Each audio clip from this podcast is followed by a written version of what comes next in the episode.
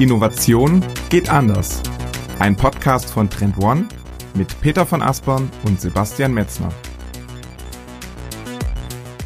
Unser heutiges Thema lautet das richtige Innovationstempo.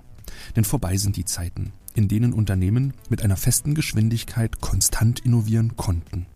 Die stark dynamisierten Märkte verlangen, dass InnovationsmanagerInnen das Innovationstempo situationsangepasst wählen. Doch wie finden Innovationsverantwortliche heraus, in welcher Situation welches Tempo genau das Richtige ist. Anhand von zwei Kriterien beschreiben wir im zweiten Teil dieser Episode, wann es ratsam ist, als First Mover oder besser als Smart Follower den Markt zu betreten. Denn eins ist klar, die Entscheidung, mit welcher Geschwindigkeit Innovationsprojekte durchgeführt werden, zählt heute zu den wichtigsten im gesamten Innovationsprozess. Also viel Spaß und mitten rein in Folge 26. Herzlich willkommen zur Folge 26 des führenden Innovationspodcasts Innovation geht anders mit mir, Peter von Aspern aus Hamburg und wie immer zugeschaltet aus Berlin ist ist Sebastian Metzner. Herzlich willkommen auch von meiner Seite. Und Peter, es gibt sehr, sehr schöne Gründe für diesen Podcast, denn wir sind, glaube ich, ein Jahr alt geworden jetzt äh, zum 20. Mai. Ne? Herzlichen Glückwunsch dir. Ja, ja, ebenfalls herzlichen Glückwunsch. Ich, ich hätte es jetzt echt gar nicht, äh, gar nicht so registriert, wenn du es nicht äh, vorhin erwähnt hättest tatsächlich. Also ein Jahr rum, äh, 26 Folgen, ja, war schon, war schon eine Strecke so, aber hat viel Spaß gemacht bis jetzt. Ich fand es bislang sehr, sehr kurzweilig und du, ich musste mich so ein bisschen an diese erste Folge erinnern, weil wir hatten damals über das Thema Innovieren in Krisenzeiten gesprochen und jetzt, da die Außengastronomie in Deutschland wieder auf hat, musste ich an dein Zitat aus dieser ersten Folge denken, nämlich da ging es um Rebound-Effekte und ja, dass gerade in der Gastronomie diese entsprechenden Umsatzeinbußen nicht aufzuholen sind, weil, du hast so schön gesagt, man kann ja da nicht fünfmal am Tag warm bei seinem Lieblingsitaliener essen. Peter, warst du denn schon bei deinem Lieblingsitaliener jetzt in dieser kurzen Zeit? Nein, ehrlicherweise war ich das nicht. Also das liegt ja auch daran, dass, wie gesagt, jetzt die, hier die, die Außengastronomie geöffnet hat, ist aber auch jetzt seitdem, dadurch, also bis, bis auf eine kurze Ausnahme, halt auch jeden Tag doll am Regnen ist, habe ich darauf ehrlicherweise erst noch verzichtet. Aber du hast natürlich recht, ich muss jetzt natürlich meinen Beitrag dazu leisten, ähm, diese Rebound-Effekte herbeizuführen und wieder auch der Gastronomie natürlich äh, ähm, äh, gewisse, gewisse Umsatzerlöse zu bringen, auch wenn das natürlich mit meinem Laufthema diametral leider entgegensteht. Ne? Genau, das war ja die zweite Frage eigentlich. Wie steht's um, um die Leibesertüchtigung und um die Laufschuhe? Ne? Ist da was vorwärts ja. gegangen? Nein, nein, also, ähm, also da ist das Tempo leider ähm, äh, nach, nach wie vor sehr, sehr gering. Ich denke aber, dass das, das Stichwort Tempo, das ist, ah, das ist einfach eine geniale, geniale Überleitung zu unserem, zu unserem Thema, Sebastian. Denn das Tempo-Thema steckt da ja so ein bisschen drin. Genau, ne, wir fragen uns heute, welches Innovationstempo ist für Unternehmen das Richtige? Denn im Grunde gibt's da so zwei grundlegende Richtungen, die wir euch heute vorstellen wollen. Denn Unternehmen haben quasi auch ähm, im Innovationsbereich immer so die ja die Wahl zwischen mhm. ähm, dem Innovieren unter, unter Volldampf, ne, Volldampf in diese Innovationsprojekte reingehen, Pionier sein, Innovationsführerschaft beweisen, Erster am Markt sein. Das ist so der, der, der erste Modus. Und ja, der zweite Modus ist der eher des entspannten Abwartens, des Eruierens, ja, des auch ein bisschen laid back, des Zurücklehns und erstmal beobachten und ja, vielleicht die Pioniere sich erstmal so ein bisschen die Finger verbrennen lassen und vielleicht auch viel Geld verbrennen lassen und dann erst in den Markt hineingehen. Das sind so ein bisschen die zwei Geschwindigkeiten, die es gibt. Natürlich ist das mhm. nicht schwarz-weiß, sondern auch viel grau dazwischen. Aber im Kern ist es so die Frage, soll ich First Mover sein oder soll ich eher Smart oder Fast Follower sein? Darum soll es heute gehen, ne, Peter? Ja, absolut. Und wenn man das so hört, ne, also First Mover, versus Smart Follower, dann kann man natürlich schnell denken, ja klar, First Mover ist natürlich äh, ähm, das Mittel der Wahl, ähm, als erster am Markt sein und gewinnen, das, das muss es ja sein. Aber das ist tatsächlich nicht immer die richtige Strategie. Es gibt auch viele Beispiele, bei denen wir aufzeigen können, dass es klug sein kann, auch ein Smart Follower zu sein, um entsprechend zum Teil auch einfach Kosten zu sparen und erstmal ein bisschen auch tatsächlich auch abzuwarten, wie sich Märkte entwickeln. Das, das kann zuweilen auch ähm, eine richtige Strategie sein. Und ähm, ja, genau, die Fragestellung ist tatsächlich, wie Innovationsmanagerinnen herausfinden können, in welcher Situation welches Innovationstempo tatsächlich das Richtige ist. Und darüber wollen wir heute sprechen. Genau. Dann lass uns doch vielleicht mal ein bisschen am Anfang theoretisch nochmal einsteigen, Peter, und vielleicht nochmal ganz kurz so ein bisschen die Begriffe klären und bei dem von dir gerade erwähnten First Mover so ein bisschen anfangen. Ja, was versteht man eigentlich hinter dem First Mover, Peter? Und warum ist dieses Thema Innovationsführer zu sein eigentlich so reizvoll oder hört sich so reizvoll an für viele Unternehmen? Mhm. Also zu, zum einen liegt es daran, dass es tatsächlich viele, viele Beispiele gibt für erfolgreiche First Mover, die so vor allem auch aus der also viele kommen so aus dieser alten industriellen Welt, um mal so ein paar Namen auch schon mal so zu nennen, wer, wer so äh, sich selber First Mover schimpfen kann. Also zum einen ist das äh, Kellogg, Sebastian, hast du als, als Case rausgesucht, ne, mit, den, mit den Frühstücksflocken, die quasi von 1863 an Marktführer sind und das bis heute. Genau. Ne, also klassisches, äh, sehr klassisches Produkt. Und, und genauso klassisch äh, aus der gleichen Zeit ist auch Coca-Cola von 1886, ne, erste, erste Cola tatsächlich auch, erste, ja. erste Getränk dieser Art, so, dieser Gattung.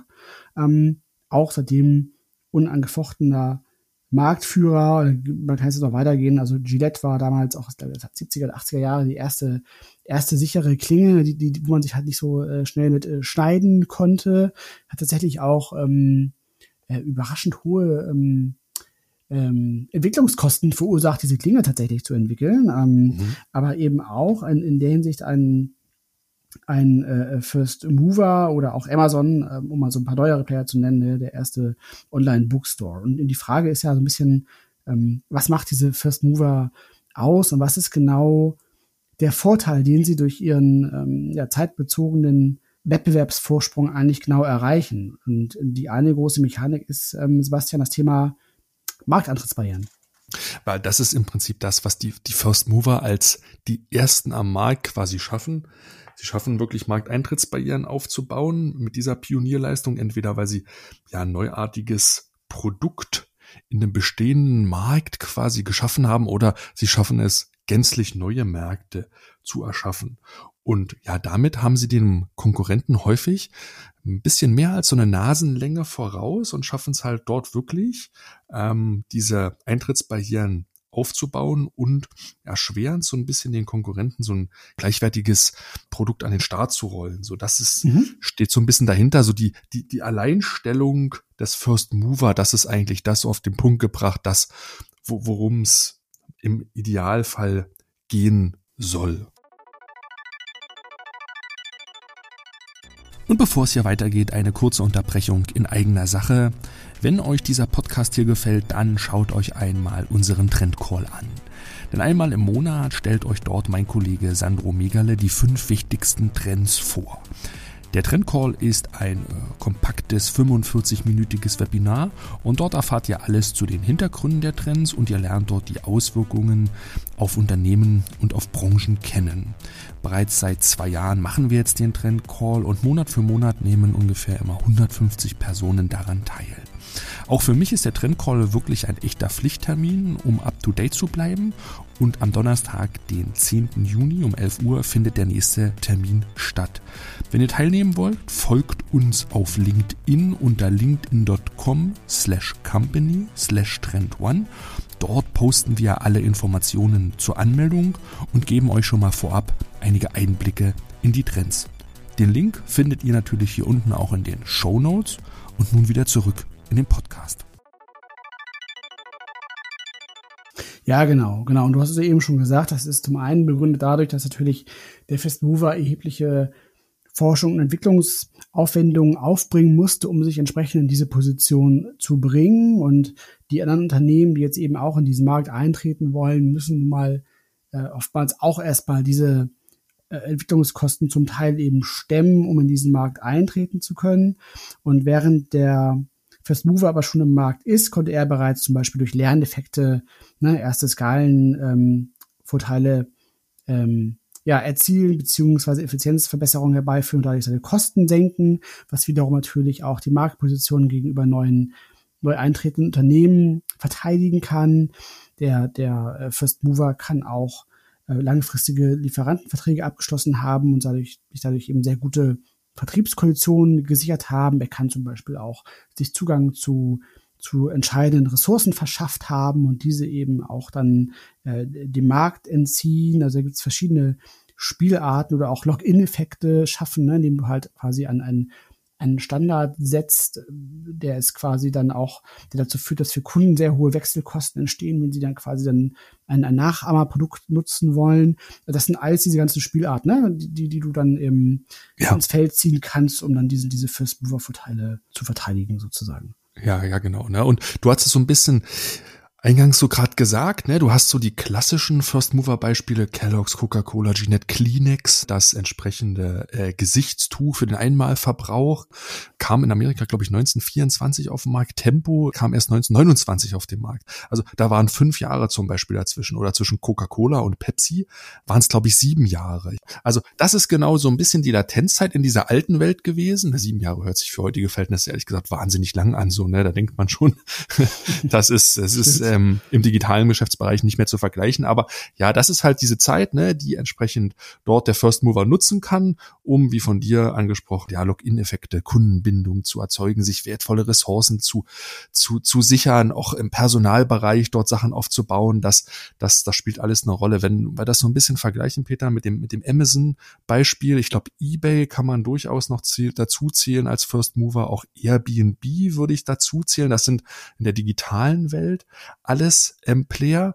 Du hast natürlich noch mal so ein bisschen das ganze Thema Netzwerkeffekte da noch mal ins Spiel mitgebracht, weil das unterscheidet so die eher die klassischen Beispiele von früher, wo es so äh, um mhm. F&E Entwicklung ging, wo du wirklich ja. forschen und entwickeln musst und heute im digitalen Business zählen vielleicht die Netzwerkeffekte, vielleicht gehen wir da noch so ein bisschen drauf ein, ein Stückchen weit mehr in diesen digitalen First Mover äh, Bereich mit rein, ne? Mhm. Ja, ja, da hast du völlig recht. Also Netzwerkeffekte sind tatsächlich vielleicht der oder die große Markteintrittsbarriere im, im digitalen Zeitalter, wo natürlich auch der Faktor Zeit eine große Rolle spielt, weil wenn man sich das eben anschaut, auch so, so wie Amazon, ne, die dann quasi ja auch ähm, mit ihrem Marketplace ähm, im Grunde ein, ein Angebot äh, äh geschaffen haben, was dadurch auch immer größer geworden ist, umso mehr andere Händler eben auch auf diesen, auf diesen Marketplace ähm, anbieten. Also das, das kann man ja auch schon fast als Netzwerkeffekt bezeichnen. Oder natürlich auch die ganzen ähm, sozialen Netzwerke natürlich. Ne? Also klassisches Beispiel natürlich für Netzwerkeffekte, die natürlich umso werthaltiger für jeden einzelnen Nutzer sind, umso mehr ähm, Nutzer an dieser Plattform ähm, angedockt sind. Und da ist es natürlich sehr, sehr schwer für, für später eintretende Anbieter entsprechend dann auch da in diese Märkte halt reinzukommen. Also von daher auch, auch natürlich ähm, Netzwerkeffekte ein ganz wichtiger Erfolgshebel im, im digitalen Zeitalter für First Mover, definitiv. Mhm. Genau, wir können ja nachher noch mal so ein bisschen auf diesen Kontrast zwischen alter und neuer Welt eingehen, aber lass uns noch mal so ein bisschen vielleicht weitergehen, Peter, zu der Frage. First Mover zu sein hat nicht nur immer Vorteile, da kann auch viel in die Hose gehen, sage ich mal so. ne? Also dieser dieser berühmte First Mover Advantage, dieser Vorteil kann auch zu so einem First Mover Disadvantage werden. Vielleicht erklären wir noch mal ganz kurz, was sich dahinter verbirgt. Ja, also hängt natürlich auch stark mit dem Thema der Markteintrittsbarrieren zusammen. Und zwar hast du da natürlich ein Problem, dass wenn du quasi versuchst, ähm, als First Mover diese Markteintrittsbarrieren aufzubauen, weil du eben zum Beispiel ganz viel in ein neues, in ein neues Produkt investiert hast und da eben sehr viel Investment reingegangen ist in, in Form von F&E-Budget zum Beispiel und du dann eben an den Markt gehst und dann aber merkst, dass, es dir eben nicht gelingt, diese Markteintrittsbarrieren lang genug aufrechtzuerhalten, dadurch eben dann sehr schnell ähm, andere Wettbewerber in den Markt eintreten, die dir dann quasi halt diese Rendite halt nehmen, die du eigentlich bräuchtest, um diese Forschung und Entwicklungsausgabe wieder zu refinanzieren, dann hast du natürlich halt ein Problem. Das heißt also in dem Moment, wo du halt, wo die Markt Markteintrittsbarrieren halt fallen, beziehungsweise ähm, durch Smart Follower einfach aufgelöst werden, weil sie einfach nochmal einen anderen Ansatz gefunden haben, um in den Markt reinzukommen, dann hat man eben natürlich ein großes ähm, Problem, weil einfach generell ähm, gerade eben bei nicht digitalen Erzeugnissen der First Mover in der Regel sehr hohe Investitionen erstmal schultern muss. Ne? Er hat eben mhm. diese R&D-Aufwendungen. Zum Teil muss er auch den Markt erstmal entwickeln und entsprechend sehr hohe ähm, Marketing- und Vertriebsaufwendungen auch fahren und da auch viel Zeit investieren, um überhaupt erstmal dieses Thema halt, was der jeweilige Innovator da platzieren will, ähm, so ein bisschen auch reifen zu lassen so. Und, und wenn du das halt nicht schaffst, dann entsprechend halt danach auch die Ernte sozusagen einzufahren, weil eben dann in dem Moment andere Player eintreten, dann hast du halt so ein Problem halt. Ne? Und ähm, da gibt es auch viele Beispiele. Mir ist auch nochmal eingefallen, also Apple zum Beispiel hat damals auch schon mal sowas gehabt, das hieß Newton. Das mhm. war noch vor dem iPhone, ne? also auch so, so, so mhm. eine Art Communicator halt. Äh, äh, war ein Riesenflop, da haben die auch äh, äh, ziemlich viel Geld äh, reingesteckt, um das Ding äh, zu entwickeln und hat halt überhaupt nicht funktioniert so. Ne? Und, und ähm, also da gibt's gibt's viele Beispiele auch, ähm, mit denen man aufzeigen kann, dass dieses Wagnis, was so ein Stück weit auch diese First Mover Strategie mit sich bringen kann, natürlich nicht immer aufgeht. So. Hm, hm. Ähm, First Mover, das setzt man immer synonym mit einem erfolgreichen Innovator. Man muss aber, wie Peter es gerade erklärt hat, immer so ein bisschen so eine Risikoabschätzung machen, weil in vielfältiger Weise heißt es quasi First Mover zu gehen, immer ein sehr, sehr hohes Risiko ähm, auf sich zu nehmen, weil einfach die Erfahrungswerte hier fehlen und das fängt dann halt bei solchen Sachen an, wie welchen Preis setzt man eigentlich an, welche Absatzpotenziale hat man. Da kann der Smart Follower sich entspannt zurücklehnen und kann so ein bisschen zugucken, wie die anderen die Erfahrungen sammeln und auf dieser Basis so aufbauen. Ja, der ähm, First Mover zahlt im Grunde, wenn schlecht läuft, extrem viel Lehrgeld und dann sind die Kassen am Ende quasi leer und die Ernte fahren dann die Smart oder Fast Follower dann ein. Also ähm, das ist bei dieser Strategie immer so ein bisschen der, der große Nachteil, ne? Mhm. Ja, absolut, absolut, genau. Und genau, das führt uns im Grunde eigentlich genau zu der Frage, dass, äh, wenn wir jetzt sehen, dass diese First-Mover-Strategie eben auch gewisse Risiken in sich birgt, ob dann nicht quasi diese Smart-Follower-Strategie, also das Pendant zur First-Mover-Strategie, die bessere Wahl sein könnte, Sebastian. Ja, es gibt halt, wenn man gerade noch so ein bisschen im theoretischen Bereich sind, ne, ich benutze das auch immer synonym so Smart Follower und Fast Follower. Ich, ich glaube, wenn man es ganz genau nimmt, gibt es da wirklich kleine und feine Unterschiede ähm, für den Podcast ist, ist das für uns, denke ich, so das Gleiche. Ne? Vielleicht kommen wir mhm. nachher am Ende noch mal so drauf. Aber du hast gerade schon gesagt, so vielleicht kann man im Deutschen statt diesen beiden englischen Begriffen einfach ja den Nachahmer oder das Folgeunternehmen irgendwie, die Folgestrategie dazu sagen. Und bei den bei den Smart Followern kann man so ein bisschen mhm. unterscheiden. Gibt es eigentlich so zwei Arten. Entweder ich bin so ein, so, bin so ein früher Folger oder ich bin ein später Folger. Das heißt, wenn ich so ein früher Folger bin, dann bin ich halt relativ kurz hinter dem Pionier eigentlich am Markt mit meinem Konkurrenzprodukt. Und wenn ich ein später Folger mhm. bin, klar, dann, dann lasse ich mir extrem viel Zeit. Das ganze Thema fängt an, irgendwie technisch, wirtschaftlich zu wirken. Ich, ich lehne mich da total entspannt zurück, weil ich vielleicht auch der Annahme unterliege, Mensch, also diesen Vorsprung, die der First Mover hat, den hole ich nachher locker auf. Ob das eine Illusion mhm. ist, klären wir vielleicht nochmal gleich. Ne? Aber mhm. das ist so die, die erste vielleicht Kategorisierung bei diesen Smart und Fast Followern früher oder später Folge. Und mhm. die zweite ist im Grunde, bin ich so ein imitierender oder bin ich eher so ein modifizierender Verfolger? Also imitierend, ne, ich, ich mache im Grunde genau das nach, was das Pionierunternehmen gemacht hat, mit den gleichen Eigenschaften. Ich kopiere das Originalprodukt ganz, ganz hart. Und bei der Modifizierung, ja, da ähm, arbeitet man natürlich schon spürbare Verbesserungen ein, weil ich natürlich schon am Markt sehen kann, was tut sich, wie reagieren die Konsumenten Konsumenten darauf, was mögen die, was mögen die nicht, was sind eventuell Features, die da reingehören. All das spielt so ein bisschen so eine Rolle, wenn ich ähm, über die, die Follower rede, also imitierend versus modifizierend oder gehe ich früh oder gehe ich spät rein. Da kann ja. man so ein bisschen so, so einen Unterschied machen. Ne? Und du hast jetzt auch so ein paar Beispiele rausgesucht, die also von Unternehmen, die als Smart Follower durchaus erfolgreich waren. Und dein erstes Beispiel war, war Google. Was willst du denn da sagen? Also ähm, war Google jetzt eher so ein imitierender oder eher so ein modifizierender Folger? Für mich eigentlich modifizierender. Ne? Also mhm. ich kannte noch, also meine präferierte Suchmaschine in den 90ern, nachdem ich aus dem AOL-Universum so ein bisschen heraus war. Ich habe mit CompuServe zum Beispiel angefangen, kennt vielleicht noch der eine oder andere. Wow. In den frühen ja. 90ern ne, hat man ähm, mit so einer Diskette noch so die Software installiert. Ähm, aber da Lycos, Alta Vista und Meta GER waren so die Suchmaschinen, die ich hier so in Deutschland in den 90ern äh, benutzt habe, um so Schulreferate zu recherchieren. Google kam tatsächlich erst später und ich für mich ist es ein modifizierter Verfolger, da, da sie den PageRank halt hatten und ich glaube halt in der Qualität der Suchergebnisse ähm, ja, so solchen, solchen Unternehmen auch wie Yahoo dann meilenweit voraus war und eine ganz, ganz andere Customer Experience quasi geboten haben. Siehst du das ähnlich, Peter, mhm. oder würdest du es anders, anders sehen? Nee, absolut. Also ich glaube, das, das, das trifft es, äh, das trifft es sehr gut. Also sie waren absolut eben auch, wie gesagt, nicht der, nicht der First Mover, sondern es gab schon andere Suchmaschinen vorher, aber diese, dieser ja. Angang, den Google technologisch gefunden hat, um das, das gleiche Problem zu lösen wie auch die anderen Suchmaschinen vorher, war tatsächlich einfach technologisch eben auch weit überlegen. Ne? Von daher, ja. ja. In, in der Tat, ne, wenn man so ein bisschen weiter überlegt, was sind eigentlich noch ähm, erfolgreiche Smart oder Fast Follower, dann, dann ist man in der Tat relativ schnell auch bei Southwest, ne, der großen Airline, wenn es um Mobilität und Transportation geht. Die sind mhm. eigentlich mit, mit Herb Keller her viel, viel später gestartet, so als Low-Frill-Strategie, das gleiche, was auch Ryanair mhm. oder EasyJet mhm. in Europa gemacht hat.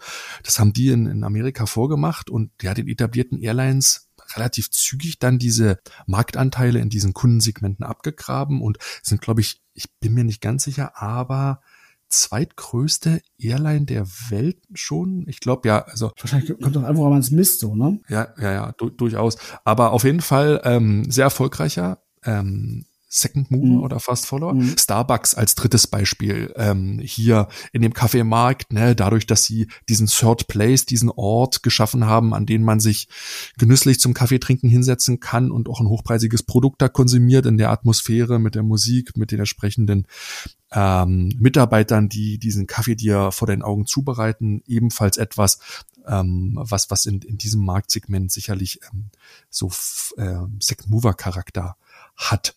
In der Tat aber gar nicht so einfach, ehrlich gesagt. Also Facebook würde ich ebenfalls, wenn wir noch ein bisschen weiterdenken, Facebook ist für mich auch ein klassischer ähm, Fast Follower aus dem Digitalbereich. Ich überlege, gibt's noch weitere? Peter, hast du noch eventuell gerade was im Kopf? Ja, ich hatte auch die, die Samba-Brüder, die Samba-Brüder gerade im Kopf, also alles, was die machen, irgendwie. Ja. ist natürlich auch in der Kategorie so. Ich dachte gerade tatsächlich noch auch an so, so Unternehmen, auch, also wie Six zum Beispiel halt, die, die ja mit dem Thema Carsharing auch jetzt sehr erfolgreich sind, weil die ja im Grunde jetzt ähm, alle ihre Mobilitätsdienstleistungen aus einer App heraus anbieten und eben auch die App jetzt das zentrale, der zentrale äh, Kundenzugang ist. Und das Thema Carsharing, das gab es ja schon äh, äh, von vielen anderen Anbietern. Die sind, die sind die relativ ähm, spät darauf aufgesprungen, aber damit jetzt doch sehr erfolgreich. Mhm. Ähm, und bescheint so ein bisschen auch so ein Muster zu sein, dass ähm, das Thema Marktzugang, also eine gute Go-to-Market-Strategie zu haben und auch gut im Bereich Marketing aufgestellt zu haben. Ähm, also scheint mir jetzt auch bei den von dir genannten Beispielen durchaus auch so ein Erfolgsmuster zu sein, weil das, das ist eigentlich was, was die alle vereint. So, die haben alle, sind alle sehr gut so im Bereich Marketing und, und ähm, ja, im Bereich äh, Kundengewinnung, Go-to-Market, wenn man es ein bisschen größer klammern will. Ja, weil Six natürlich schon eine, eine große Installed Base hatte, eine relativ gut funktionierende ja. Marke, die für Qualität ja. und auch Serviceversprechen stand. Und ja, lass uns aber dann vielleicht noch mal ein Stück mhm. weiter gucken, Peter. Was sind ja. denn die, die klassischen Vorteile, die jetzt der Smart Follower mitbringt? Ist das sozusagen die andere Seite der Nachteile? Der, der First Mover, sind das dann die Vorteile des Smart Followers? Eigentlich schon, ne? Ja, ein bisschen, ein bisschen äh, ist das so, ne? Also das erste, äh, erste Punkt, also dieses Thema so ein Freerider-Effekte spiegelt ja genau das wider, dass du im Grunde halt als Smart Follower einfach von diesen Pionierleistungen des First Movers profitierst, die dir im Grunde halt schon geholfen haben, diesen Markt überhaupt zu entwickeln halt, ne, indem sie quasi auch gewisse vielleicht Standards gesetzt haben, ähm, die, die, die Kunden aufgeklärt haben über das neue Produkt, über die neue Technologie und auch schon in der Zeit vielleicht auch ne, die, die Zielgruppe gelernt hat mit diesem neuen was auch immer es ist, ne, mit diesem neuen Angebotsformat einfach umzugehen, damit zu interagieren. Davon profitierst du natürlich sofort ähm, in dem Moment, wo du als Smart Follower in den Markt einsteigst und da im Grunde schon so ein bisschen so, so, ein, so ein gemachtes äh, äh, Nest sozusagen vorfindest. So, ne? Also das ist definitiv ähm, so ein, ein großer Vorteil und der andere äh, große Vorteil, der, der ist auch damit so ein bisschen verwandt, einfach, dass, dass, dass du einfach dieses, dieses Cherry-Picking betreiben kannst, natürlich einfach auch massiv von den ganzen Fehlern, die die First Mover einfach immer machen, da natürlich auch so von lernen kannst. Ne? Weil Innovation heißt natürlich auch immer, wenn du wirklich ähm, Pionierarbeit leistest oder wirklich Neuland betrittst, dann, dann machst du halt Fehler und, und, und ähm, fällst ganz oft hin und, und, und musst halt wieder aufstehen und, und, und ähm, ja, machst vielleicht auch teure Fehler, das, das gehört ja alles dazu. Und die Idee ist natürlich schon, dass du als Smart Follower so ein Stück weit halt ähm, diese Lerneffekte halt abkürzt, indem du einfach dann äh, diese Fehler äh, nicht machen musst, die dann andere schon vor dir gemacht haben. Ähm, inwieweit das aber in der Praxis ähm, wirklich, wirklich so ist, da kommen wir ja gleich nochmal drauf, so ob das wirklich so, so aufgeht halt, ne, als Strategie. Weil natürlich auch so gewisse Annahmen einfach dahinter stehen, aber da, da kommen wir eben gleich nochmal drauf drauf ja. ähm, zu sprechen. Aber durch das Scheitern, was du gerade angesprochen hast, ne, wird der Pionier auch manchmal träge. Und das mhm. ist vielleicht ebenfalls noch was, was die Fast Follower dadurch ausnutzen. Der Pionier wird mhm. durch sein häufiges Scheitern träge. Er macht sich vielleicht auch so ein bisschen gemütlich, weil er denkt, er hat die Nase vorn und dann zack, kommt der Angriff gerade auch mit guten modifizierten Produkten, ne, die aus dieser ähm, Nachfolgeposition herauskommen und dann ist ebenfalls der der First Mover Vorteil am Ende dann zunichte gekommen. Absolut. So ein bisschen was eigentlich mit dem, mit dem Innovators Dilemma auch so ein bisschen zu tun halt, ne? Was dann sozusagen dann auch das Schicksal des ja. äh, First Movers so ein bisschen auch tatsächlich ähm, sein kann. Aber, aber ja, klar, ich meine, aber so plausibel das alles ähm, jetzt auch klingen mag, ne? dass man denkt, Mensch, also das, das äh, mit den Smart Followern, das klingt ja jetzt eigentlich auch nicht schlecht. Ähm, genau. ähm, da gibt es aber auf jeden Fall auch einige, einige ähm, echt, äh, ja, tatsächlich äh, ernstzunehmende ja auch falsche Hypothesen, die so dahinter stecken halt, ne? die die einem so ein bisschen in so eine äh, äh, Sackgasse äh, äh, lenken kann, wie, wie, wie die Kollegen von SAR sagen würden, ne? die, die, die Scaling Champions heißt es jetzt ja, äh, genau. Sackgasse der Woche. Ne? Ähm, Richtig. das finde ich auch mal sehr schön. Und, und ähm, das sind sozusagen diese vier äh, falschen Hypothesen, die so ein bisschen dahinter stehen. Sebastian, ähm, mhm. ähm, die erste heißt ja, ähm, das stimmt, da kann man auch wirklich schnell dran denken, First Mover sind, sind immer irgendwie eher so Einzelkämpfer und ähm, ja, müssen, müssen alleine sozusagen diese ganze Pionierarbeit leisten. So. Stimmt das? Also, das ist so, so eine Hypothese. Nein, ich glaube, die stimmt nicht, weil viele, also diese Pioniere, das ist, ist halt diese, so ein bisschen auch, die, der Eremit ist dort in seinem Lab und, und forscht da so wie, wie Edison und so. Wenn man sich aber die, mhm. die, die Bell Labs mal anguckt, das war eine Riesenschar von, von, von, von Wissenschaftlern, die da angestellt waren. Das war ja mit eins der größten Forschungsinstitute ähm, im ausgehenden 19. Jahrhunderts und die ähm, These ist falsch. Warum? Weil häufig die ähm, Pioniere häufig so Gruppenpioniere sind und keine klassischen Einzelkämpfer, sondern die kommunizieren miteinander, die sind auf der gleichen mhm. Reise, die haben viel auch heutzutage ähm, über Kollaboration miteinander zu tun, mhm. dass das alles Einzelkämpfer sind, dass das gerade in dieser frühen Welle, das, das stimmt nicht, das ist so ein romantisiertes Bild aus dem, aus dem 19. Jahrhundert, so. Mhm. Genau. Dann schauen wir nämlich nochmal auf die zweite These, ne? weil häufig sagt man, ja, das Scheitern ist eine sehr teure, lähmende und vor allen Dingen sinnlose Angelegenheit.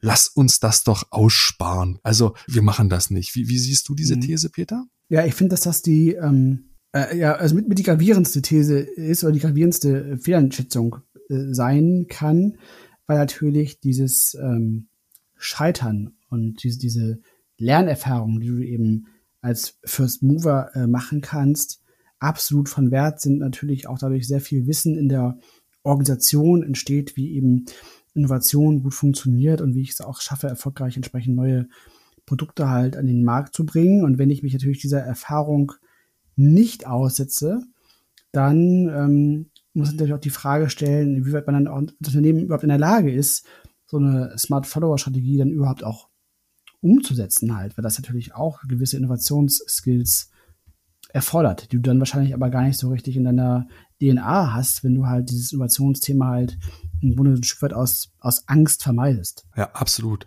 Peter, lass uns nochmal zur, zur dritten äh, Hypothese kommen. Das hat was damit zu tun, dass man sich immer wieder einredet, die ganzen Early Adopter, lass uns doch hier mal abwarten, die werden das doch eh nicht kaufen, wir wissen doch gar nicht, wie die darauf reagieren. Also ja, der, der kommende Kunde ist nicht unser Kunde. Ist, ist das eine Hypothese, die da zutrifft?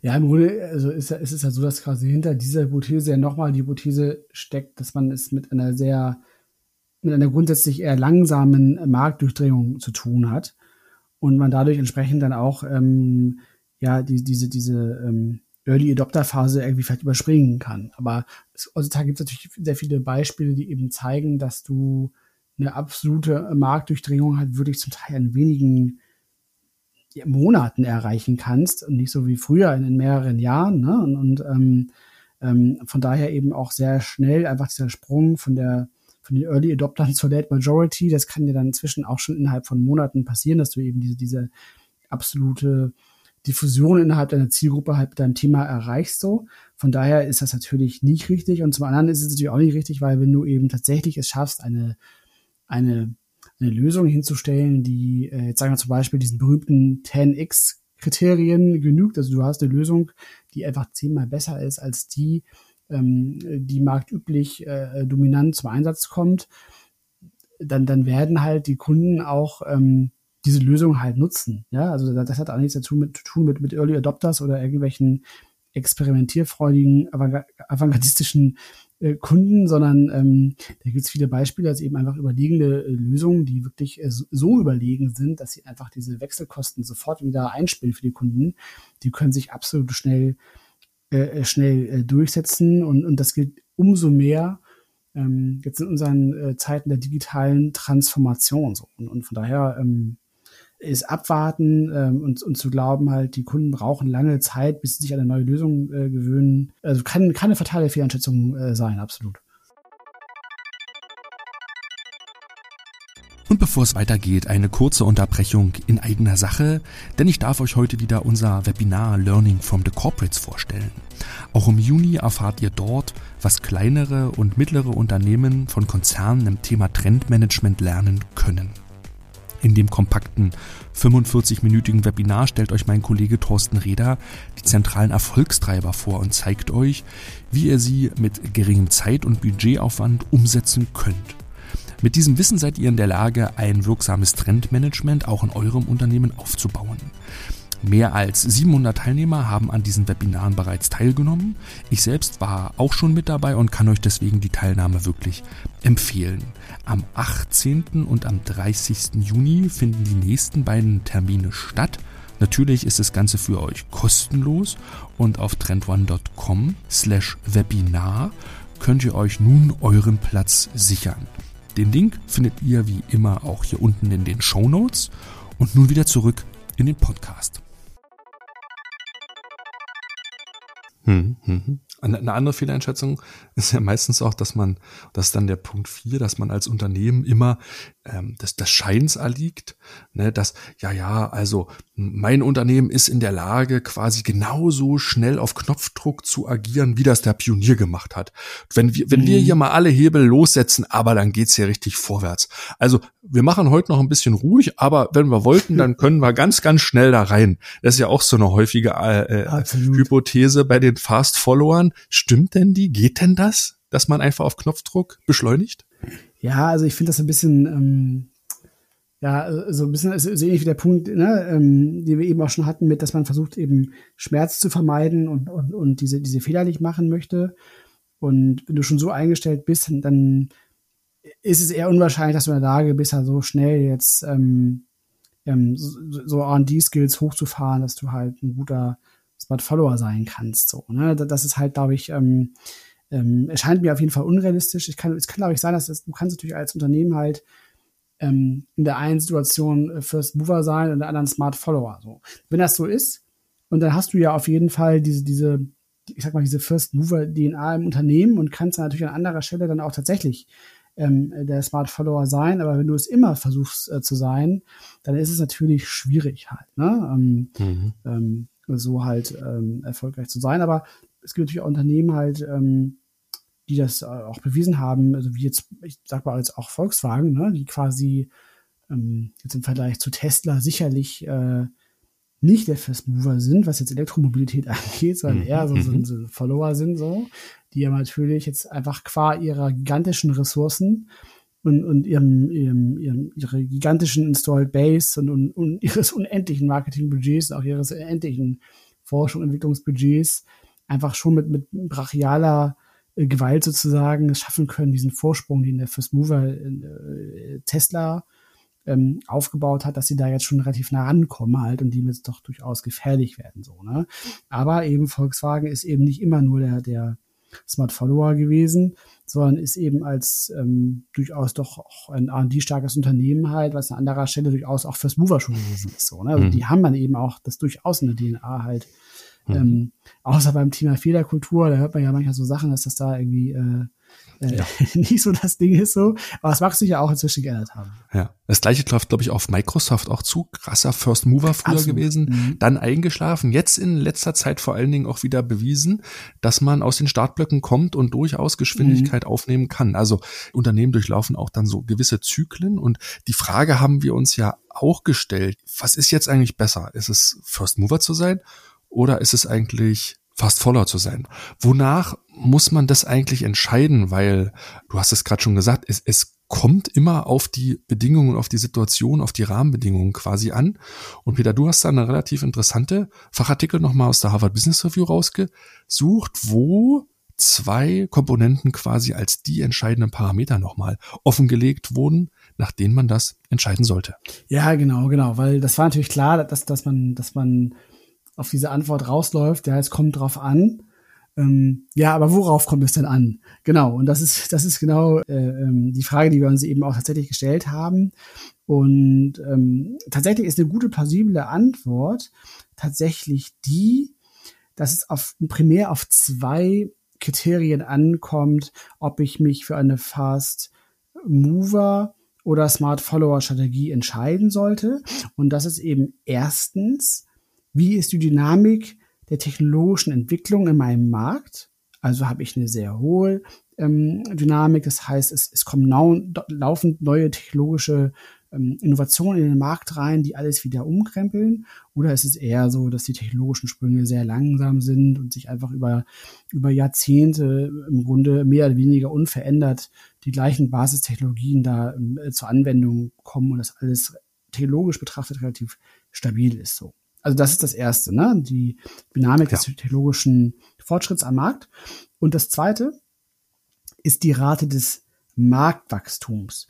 Also im Grunde die Frage halt, wie dynamisch expandiert dieser Markt? Ist das ein Markt, der, der, der eher so moderat äh, wächst ähm, oder, oder fast schon konstant ist? Oder ist es ein Markt, der halt sehr dynamisch ähm, expandiert und, und die Nachfrage halt rapide am Wachsen ist? So. Also das sind so im Grunde die beiden Determinanten. Und ähm, ja, wenn man sich diese, diese, diese verschiedenen Ausprägungen in der Kombination an, guckt, dann kommst du eigentlich so auf vier mögliche Kombinationen halt, in welchen Umfeldern man quasi als Unternehmen unterwegs sein kann. Ich mache mal so ein Beispiel, was so, was so eine erste Ausprägung mhm. sein kann. Also zum Beispiel die erste ähm, wird genannt ruhiges äh, Fahrwasser oder calm waters auf Englisch. Und das ist genau die Situation, wenn du eben einen Markt hast, wo die technologische Entwicklung halt sehr, sag ich mal, gemäßig so vonstatten geht und aber auch die, das Marktwachstum eher gering ist. So. Also der Markt ähm, wird langsam größer, die Technologie, technologische Landschaft ist irgendwie relativ konstant so. Und das ist tatsächlich interessanterweise halt ein sehr gutes ähm, Umfeld, um äh, First Mover zu sein. Denn im Grunde ist es halt so, dass diese, diese wenig dynamische Markt- und Technologieentwicklung neuen ähm, eintretenden Unternehmen halt wenig Raum lässt, sich da zu entfalten, weil einfach eben dieses Nachfragewachstum ist nicht schnell genug, um eben als neuer, neu eintretendes Unternehmen halt schnell genug da diese, diese Marktnachfrage bedienen zu können. Und dann ist es eben auch so, dass dadurch, dass die Technologie halt sich halt so langsam ähm, weiterentwickelt, hast du eben auch ähm, wenig, wenig Chancen eben mit, mit überlegenen Lösungen in diesen Markt reinzukommen, weil es die eben kaum gibt so. Also so eine, so ein äh, Beispiel ist jetzt, sag ich mal, ähm, ganz, ganz blöd gesagt, so die Staubsaugerindustrie halt so, wo damals war, war Hoover, die Firma Hoover, irgendwie so der, der, der First Mover. Und die haben dann einfach mal über, über, mehrere Jahrzehnte diesen Markt halt total dominiert, so, weil da einfach wirklich sich auch technologisch so gut wie nichts getan hat. Also da gab es wirklich nur minimale inkrementelle Innovationen, dass man quasi bessere Filter hatte, dann wurden die ein bisschen kleiner und leiser und die Kabel wurden länger. Dann ist da nicht viel passiert so. Genau, und dann war vielleicht erst so mit, mit Dyson vielleicht so, so kam so ein bisschen der, der, der Wind der Innovation da in diesen Markt so ein bisschen rein, aber ja, also eher so, so ein sehr stabiles Umfeld. Und da ist eben die äh, First Mover Strategie ähm, durchaus äh, absolut plausibel. Wenn, wenn diese beiden Dinge aufeinandertreffen, ne, geringe technologische Entwicklung und geringes Marktwachstum, das ist das, das natürliche Biotop des First Movers. Das heißt, wenn das für euch zutrifft, wir können ja gleich nochmal schauen, Peter, ob das heute noch realistisch ist, ob diese ruhigen Fahrwässer noch irgendwo da sind. Aber wenn, wenn, wenn das bei euch quasi in eurer Branche, in eurer Domäne irgendwie da ist, dann heißt es immer First Mover sein. Gibt's denn das ruhige Fahrwasser heute noch eigentlich? Ja, habe ich, hab ich, hab ich mich auch gefragt tatsächlich so. Also ähm, wie gesagt, also die, die Beispiele von Unternehmen, auf die das zutrifft, die, die hatten wir auch schon so ein bisschen so am Anfang. Ne? Also das waren auch eben mhm. diese Kelloggs und Coca-Cola ja. und so. Also das, das ähm, ja, trifft man, glaube ich, heutzutage eher noch selten an, vielleicht in bestimmten ähm, industriellen Nischen möglicherweise so. Aber so, wenn man sich die großen Märkte anguckt, dann sind die ja gefühlt alle heute von der hohen Dynamik geprägt. So, also ich glaube, für die meisten unserer Zuhörerinnen wird das jetzt nicht so die typische Situation sein. So, und deshalb genau, arbeiten wir zwar weiter vor und, und gucken mhm. mal, ähm, über so die Dynamik so ein bisschen äh, hochdrehen auf den verschiedenen äh, Seiten, was dann passiert. Ja, erzähl mal ganz kurz, ne, was passiert, wenn quasi ähm, mhm. das ganze Thema Marktwachstum jetzt mal von langsam auf schnell schaltet, technologisch genau. aber immer noch wenig passiert.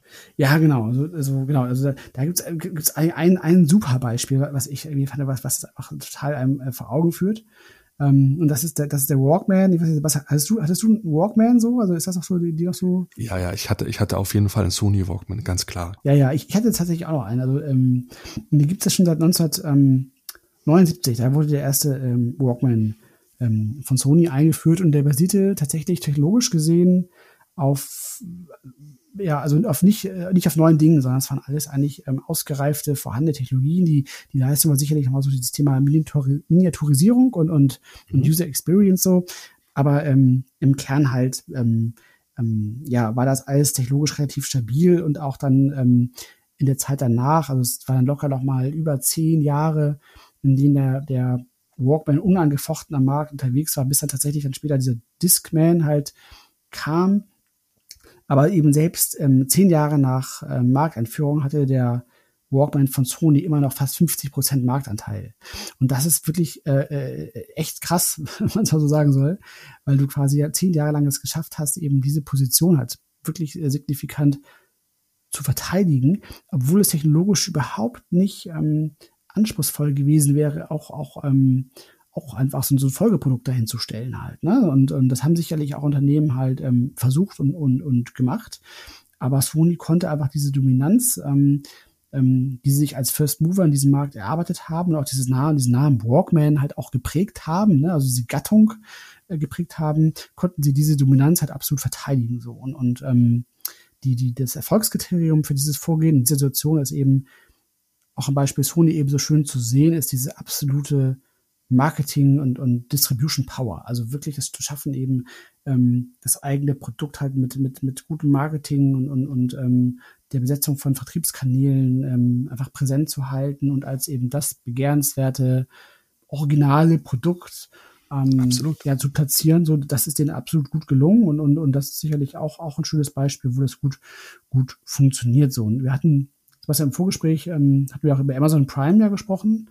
Ich glaube, die würden da auch so ganz gut reinpassen, so dieser Ansatz. Ab, absolut, ne, weil es ja auch quasi eine Geschäftsmodellinnovation ist, ne, diese mhm. Mitgliedschaftsgeschichten, die mir so größere Vorteile verschaffen, dass ich die Sachen innerhalb von 24 Stunden oder in kurzer Zeit nach Hause geliefert bekomme, setzt auf so einem bestehenden Thema auf. Amazon hat halt eine große Installed Base, ne, mit einer Vielzahl von Kunden gehabt, hat eine, eine, eine überragende Logistik auch aufgebaut, hat eine große Marke, ne, hat viel Vertrauen drinne, schaffen auch diese ähm, Versprechen einzulösen. Dass das ist im Prinzip jetzt mal ganz zusammengefasst, das, was Sony in den 80er Jahren geschafft hat, hat Amazon damit so in den 2010er und Folgejahren eigentlich geschafft mit mhm. Prime, weil natürlich auch Video on Demand noch als zusätzliche Leistungspakete mit drin sind. Ich kann mir die Sachen dort angucken ähm, haben auf ihrer Cloud-Technologie aufgesetzt, die sie mit AWS hatten, also da bestehende Assets genutzt.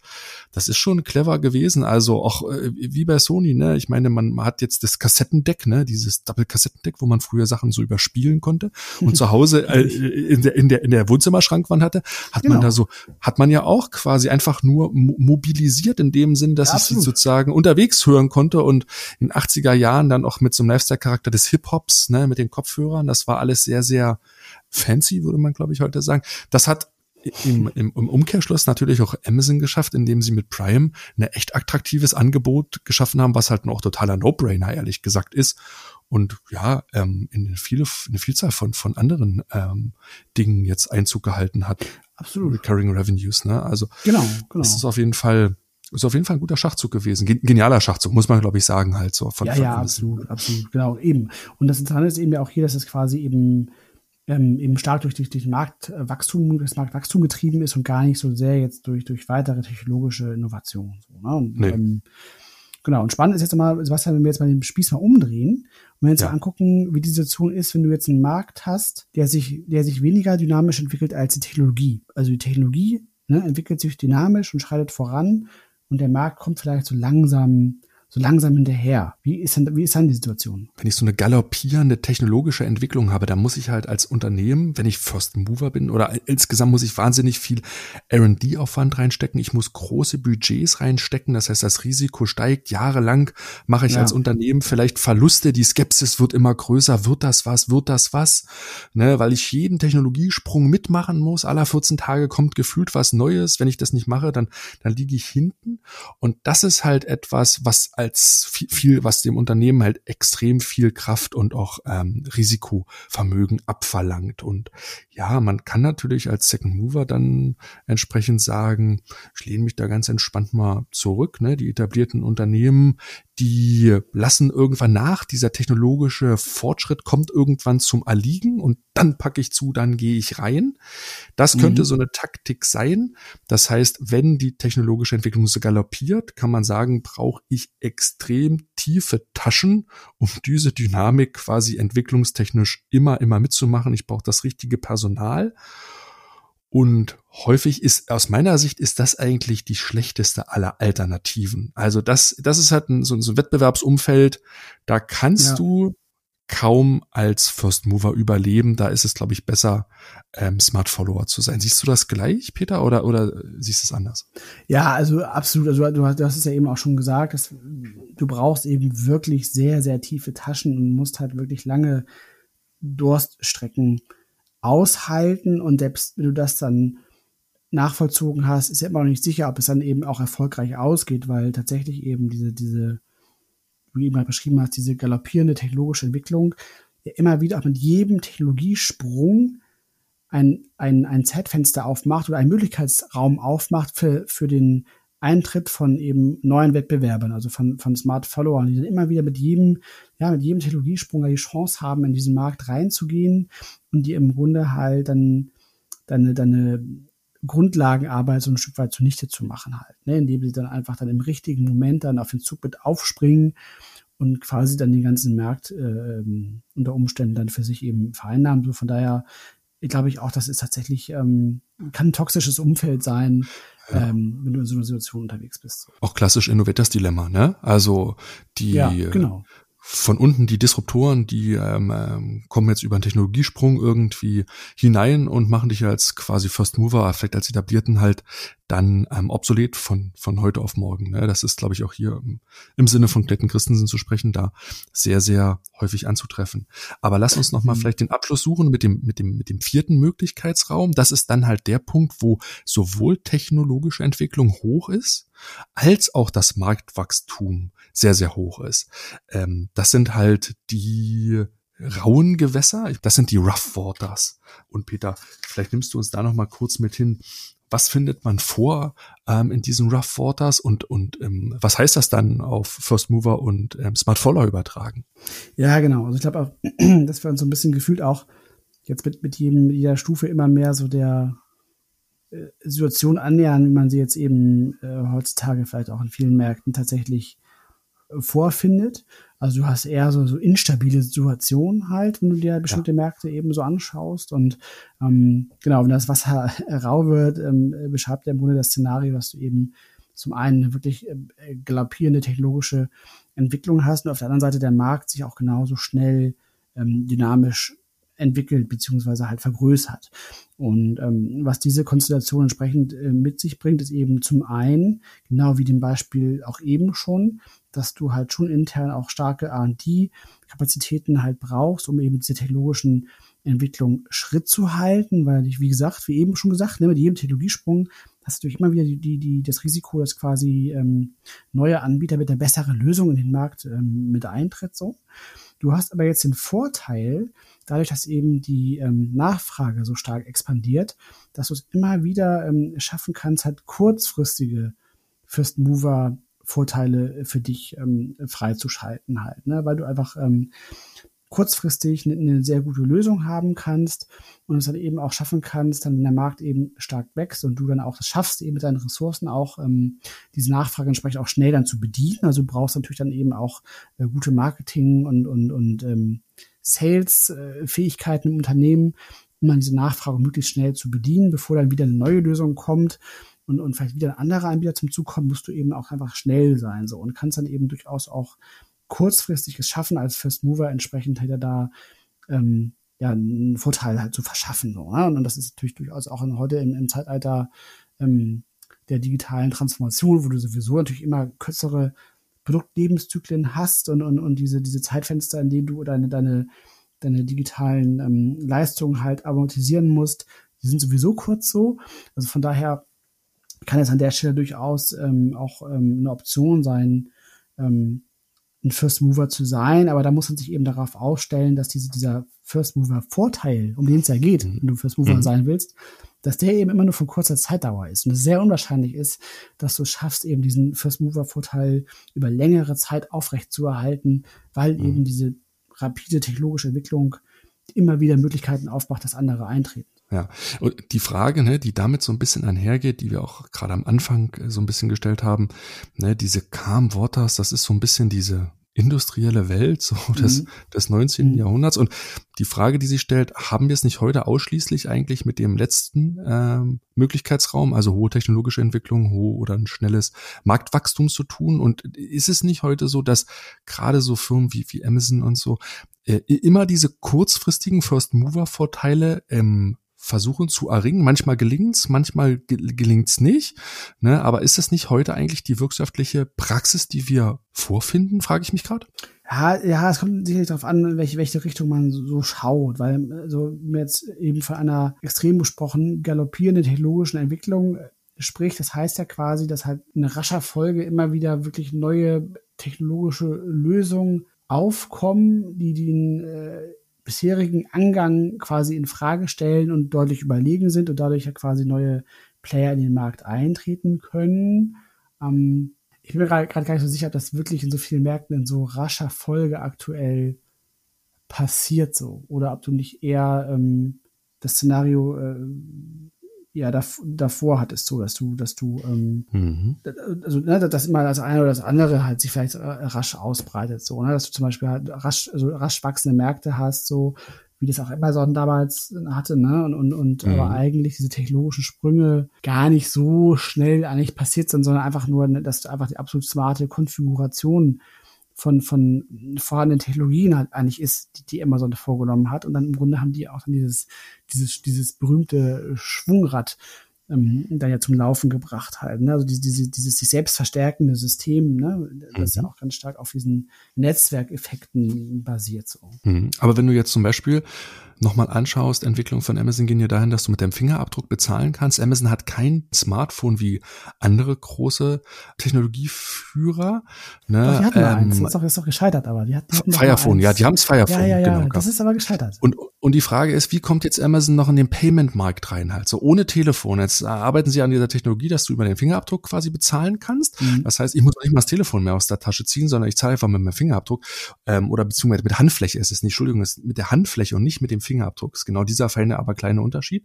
Mhm. Und ähm, du kannst damit dann so bezahlen. Und das zeigt mir, vielleicht hast du recht, Peter, vielleicht ist immer diese Abfolge zwischen Marktwachstum und Technologiewachstum, beides gleichzeitig ist eher nicht realistisch, aber die Unternehmen äh, machen sich nicht auf ihren etablierten Geschäftsfelder gemütlich, sondern explorieren halt auch immer wieder in, neue Geschäftsfelder, wie jetzt Payment rein und suchen immer wieder dann auch technologische ähm, Neuerungen. Vielleicht geht diese technologische Entwicklung voraus und das Marktwachstum zieht sie nach, weil durch die Netzwerkeffekte, durch die starken Marketing- und Branding-Geschichten sind diese Unternehmen halt ähm, in der Lage, ein extremes Marktwachstum dann auch zu erzeugen und nach sich zu ziehen, mhm. dieser Sogeffekt, dieser so entsteht. Ja, ja, ich glaube, da hast du recht. Ich glaube auch, du hast aber schon auch durchaus recht, dass das natürlich schon in der Tendenz diese Geschwindigkeiten auf jeden Fall in beiden Dimensionen natürlich eher, eher zunehmen. Ne? Also die, die, diese, wir haben es auch so ein ja. bisschen gesehen, ne? diese, diese Situation des ruhigen Fahrwassers, dass du halt moderates äh, äh, Marktwachstum hast und auch ähm, das technologische, ähm, technologische Fortschritt halt eher sehr langsam passiert so. Ähm, mhm. und du dadurch eben über Jahrzehnte irgendwie so First Mover Advantages aufrechterhalten kannst, so das sind, glaube ich, tatsächlich jetzt eher so wirklich historische Beispiele und du ja. musst dich da wirklich auf dynamischeres Umfeld tatsächlich einfach einstellen. So, ne? Und ich glaube, mhm.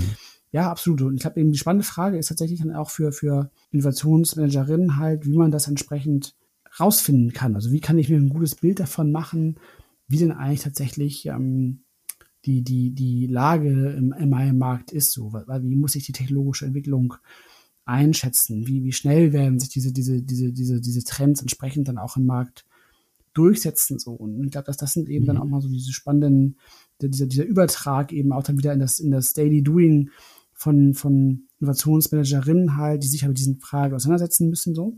Und ähm, ja, eben, da kann es eben, kann das eben eine wirklich gute Hilfestellung sein, entsprechend auch sich darüber Gedanken zu machen, welcher Innovationsmodus jetzt ähm, vor dem jeweiligen Markt so der richtige ist. Ne? Das war ja unsere mhm. Ausgangsfrage, ne? First Mover genau. oder Smart Follower. Und genau. Ähm, genau, und wir glauben, dass Trendmanagement da auf jeden Fall auch sehr gute Antworten drauf geben kann, entsprechend auch diese Dynamiken richtig einzuschätzen, um entsprechend dann diese strategische Weichenstellung richtig vornehmen zu können. Genau. Denn Unternehmen, ne, nochmal im Sinne des Trendmanagements gesprochen, müssen im ersten Schritt immer nach draußen gucken und das Unternehmensumfeld quasi jetzt auf technologischer Ebene überwachen. Und dabei hilft das Trendmanagement. Diese ganzen Veränderungen, die dort sind, die müssen quasi kartografiert sein. Wir haben euch schon häufiger über das sogenannte Trendradar ähm, ein Stück weit abgeholt und euch informiert darüber gesprochen.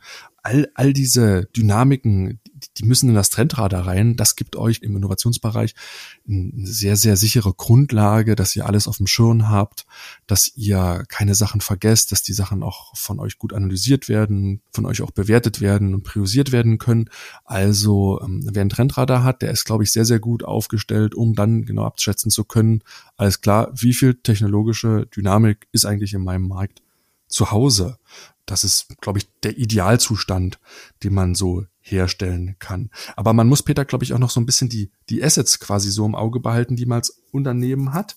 Ne, das ganze Thema so R&D-Kapazitäten, Agilität, all das spielt da so ein bisschen mit rein. Was, was siehst du noch als wichtige Ausgangsvoraussetzungen so ein bisschen damit reinspielen? Mhm. Ja, genau, also, absolut. Also du hast eben schon gesagt, also ähm, auf jeden Fall natürlich das, das Trendradar, um entsprechend eben auch die, die, die Trends in ihrer in ihrem, ihrem Reifegrad und ihrer Ausbreitungsgeschwindigkeit entsprechend äh, gut einschätzen zu können. Äh, völlig richtig. Dann genau hast du gesagt, die, die Assets, ne, die natürlich auch bei der, auch wenn du jetzt Richtung Innovationsfelder denkst und dir auch anschaust, welche Möglichkeitsräume in Frage kommen, dann haben wir ja eben auch gesehen bei diesen vier Szenarien der, der Marktausprägung, dass äh, das Thema Ressourcen ähm, und auch R&D-Kapazitäten halt ein ganz entscheidender Faktor sein kann für den Innovationserfolg. Gerade wenn du eben es mit einer hohen Technologiedynamik zu tun hast, dann brauchst du einfach zwingend starke R&D-Skills. Und wenn du es eben auch gleichzeitig mit stark wachsenden Märkten zu tun hast oder einfach eine große Dynamik da ist und du davon ausgehen musst, vielleicht sogar, dass dein Zeitfenster, in dem du deine Innovation halt wirklich ähm, an den Markt bringen äh, willst und wo sie sich dann auch amortisieren muss, wenn der eher äh, mutmaßlich kurz sein wird, dann brauchst du natürlich auch total starke ähm, ja, Marketing und, und Sales ähm, Skills im Unternehmen und brauchst auch entsprechend vernünftiges Budget halt fürs, fürs Go-to-Market. So, ne? Also das sind, glaube ich, auch nochmal ganz wichtige Grundvoraussetzungen, um dann quasi einfach eine gute Entscheidungsgrundlage zu haben, um eben diese richtige Innovationsstrategie First Mover oder Smart Follower entsprechend in Anbetracht der Situation optimal wählen zu können. Genau, das ist so ein bisschen, das sind diese Grundvoraussetzungen, die ich haben muss, die muss ich prüfen und dann muss ich mich entscheiden, weil diese Entscheidung, welches Innovationstempo ist das richtige, das muss ich tendenziell schon, Peter, glaube ich, am Anfang des Innovationsprozesses treffen, wenn ich mir im Vorgang ne, über Umfeldbeobachtung, Trendradar, Innovationsfelder, wenn ich diese Vorarbeiten geleistet habe, dann ist, glaube ich, der richtige Punkt, wo ich entscheiden kann, wie gehe ich vor, um ja das Innovationsprojekt, was ich dann zum Beispiel habe in meinem Unternehmen, dann quasi anzugehen und durch den Innovationsprozess, der dann ja auch sehr operativ und umsetzungsgetrieben ist, dann dann durchzuführen halt, ne, weil auch diese Zyklen natürlich immer kürzer werden. Und wenn ich und das ist vielleicht noch mal die Frage, was passiert, wenn ich das falsche Innovationstempo wähle? Was sind dann eigentlich die Effekte, die davon eintreten? Ja, ja, ich meine, das, das stimmt natürlich, dass das insofern die, die Wahl der, des, des, des Moduses ähm, in Bezug jetzt auch auf, auf, auf Wettbewerbsstrategie, also hier geht es auch so ein Stück weit eben auch um Wettbewerbsstrategie, die wird natürlich tatsächlich äh, vom Markt so ein Stück weit einfach vorgegeben. Ne? Also da, da, das ist stark dadurch geprägt, zum einen eben, ähm, wie man die Situation einschätzt, ähm, äh, jetzt im Sinne von, von Technologie und Markt, natürlich auch, wie man auch seine eigenen Assets und Möglichkeiten drüber legt, dann ergibt das natürlich eine, eine optimale Entscheidung, einfach ähm, welche Strategie die richtige ist. Hm, ich glaube, wenn man, wenn du eine falsche, ich meine, es ist auch hier gibt es ja jetzt keine ähm, Lehrbuchmäßig irgendwie so ein Rezeptbuch, ne? Ähm, äh, für mhm. diese und jede Konstellation dann, äh, wenn du die Strategie wählst, also ganz sicher zum optimalen Ergebnis. Also das heißt ja lange nicht, dass du auf jeden Fall ähm, ähm, erfolgreich innovieren wirst, weil äh, eine Innovation ist ja natürlich ist immer dann auch eine sinnvolle Innovation, wenn sie eben sich auch am Markt bewertet. Das ist ja einfach nur irgendeine eine Invention, die aber leider nicht mhm. funktioniert mhm. hat. Ne? Und ähm, du kannst natürlich dann auch in der Umsetzung selber noch ganz viele Fehler machen, sodass es am Ende des Tages einfach nicht funktioniert. Die können auch einfach handwerklicher Art sein oder, oder man ja. hat dann im Marketing nicht gut, nicht das nicht gut ausgespielt so.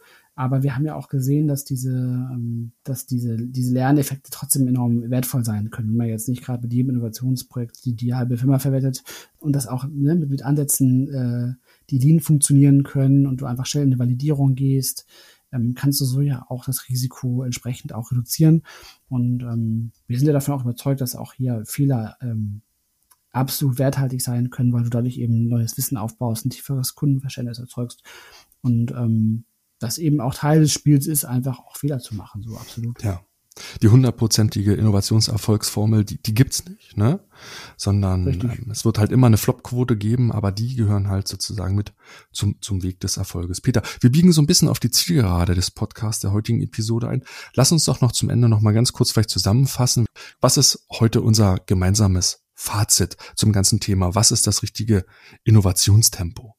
Ja, genau. Also erstens, es gibt keine richtig oder falsch. Ähm, wie man so schön sagt, es, es kommt drauf an.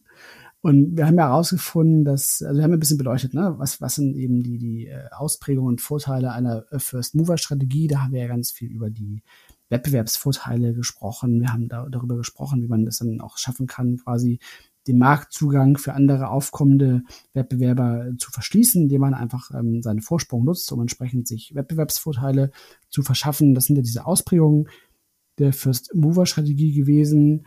Dann haben wir über die Fast-Follower-Strategie gesprochen, weil wir eben auch gesehen haben, dass diese First-Mover-Strategie natürlich auch gewisse Risiken in sich birgt, weil du naturgemäß eben eine gewisse Vorarbeit im Sinne von Forschung und Entwicklungsaufwendungen hast. Du musst irgendwie erstmal den Markt bereiten, die Konsumenten müssen sich an deine Lösung gewöhnen. Das alles halt ähm, vergrößert natürlich auch dein Risiko, dass du, wenn du scheiterst, eben relativ äh, einen hohen Investor vielleicht in den Sand setzt. Und ähm, wenn man das natürlich vermeiden möchte, dann kann man eben auch als fast oder smart Follower, wir haben jetzt so die Wörter so ein bisschen synonym benutzt hier heute, ne? ähm, kannst du natürlich auch versuchen, quasi ähm, das abzukürzen und entsprechend ähm, ähm, zu versuchen, diese Fehler zu vermeiden. Aber da, Sebastian, hatten wir ja auch so äh, festgestellt, dass da auch falsche Annahmen zum Teil hinterliegen hinter dieser Smart Follower-Strategie. Ne? Was, was waren so die zwei wichtigsten vielleicht? Genau, die zwei wichtigsten waren im Grunde, dass man wirklich sagt, wir können ähm, uns heute Zeit lassen, weil äh, morgen können wir auf den Knopf drücken und sind dann ganz, ganz schnell ne? und, und mhm. sind dann quasi heute noch Couch Potato, morgen aber Usain Bolt. Das gelingt uns. Häufig ist das de facto nicht so. Also das ist dann so ein bisschen zum Scheitern verurteilt. Das zweite, was ich anführen würde, ist, dass man halt, wie du es vorhin gerade gesagt hast, ja, das Scheitern und dieses Thema, wie lerne ich, dass man das sich ersparen möchte. Ähm, mhm. Wichtig, Peter, ist aber auch nochmal der Punkt, wonach entscheide ich quasi, ob ich jetzt Fast Follower sein will oder First Mover sein will. Du hast ja nochmal die zwei wichtigen Determinanten genannt. Genau, also wir haben gesehen, dass eben zum einen Märkte, die von einer hohen technologischen Dynamik geprägt sind, keine guten Voraussetzungen für eine First-Mover-Strategie bieten. Wenn jedoch aber gleichzeitig auf der Nachfrageseite, also das Marktwachstum eben ebenfalls sehr dynamisch wächst, dann kann man es zumindest schaffen, kurzfristige First-Mover-Effekte zu erzielen, muss aber damit eben rechnen, dass diese Vorteile in kurzer Zeit wieder egalisiert werden und trotzdem neue Wettbewerber in den Markt eintreten. Und ähm, wir haben auch gesehen, dass diese Determinanten zunehmend dynamisch werden, also dass diese Konstellation, dass du halt langsames technologisches Wachstum hast und eine langsame Marktentwicklung hast, dass das eher so diese historischen Beispiele sind von diesen klassischen First Mover wie, wie Coca-Cola, äh, Kellogg's und, und Co. Dass wir heutzutage aber eben eher in Situationen oftmals unterwegs sind, wo du halt ähm, entweder eine, eine marktseitige hohe Dynamik hast und oder auch eine technologische hohe Dynamik hast und da entsprechend es immer schwerer wird, entsprechend ähm, First Mover Vorteile zu erzielen, beziehungsweise du dafür gewisse signifikante Ressourcen brauchst, sei es jetzt R&D Skills oder eben zum Beispiel auch Marketing Skills, um entsprechend an der Stelle erfolgreich zu sein. Schön. Das war doch sehr, sehr gut zusammengefasst. Dann machen wir für heute den Deckel drauf, die Folge. Ne? Wir bedanken uns fürs Zuhören. Wie immer sagen wir euch, abonniert gerne unseren Podcast, dann verpasst ihr keine Folge.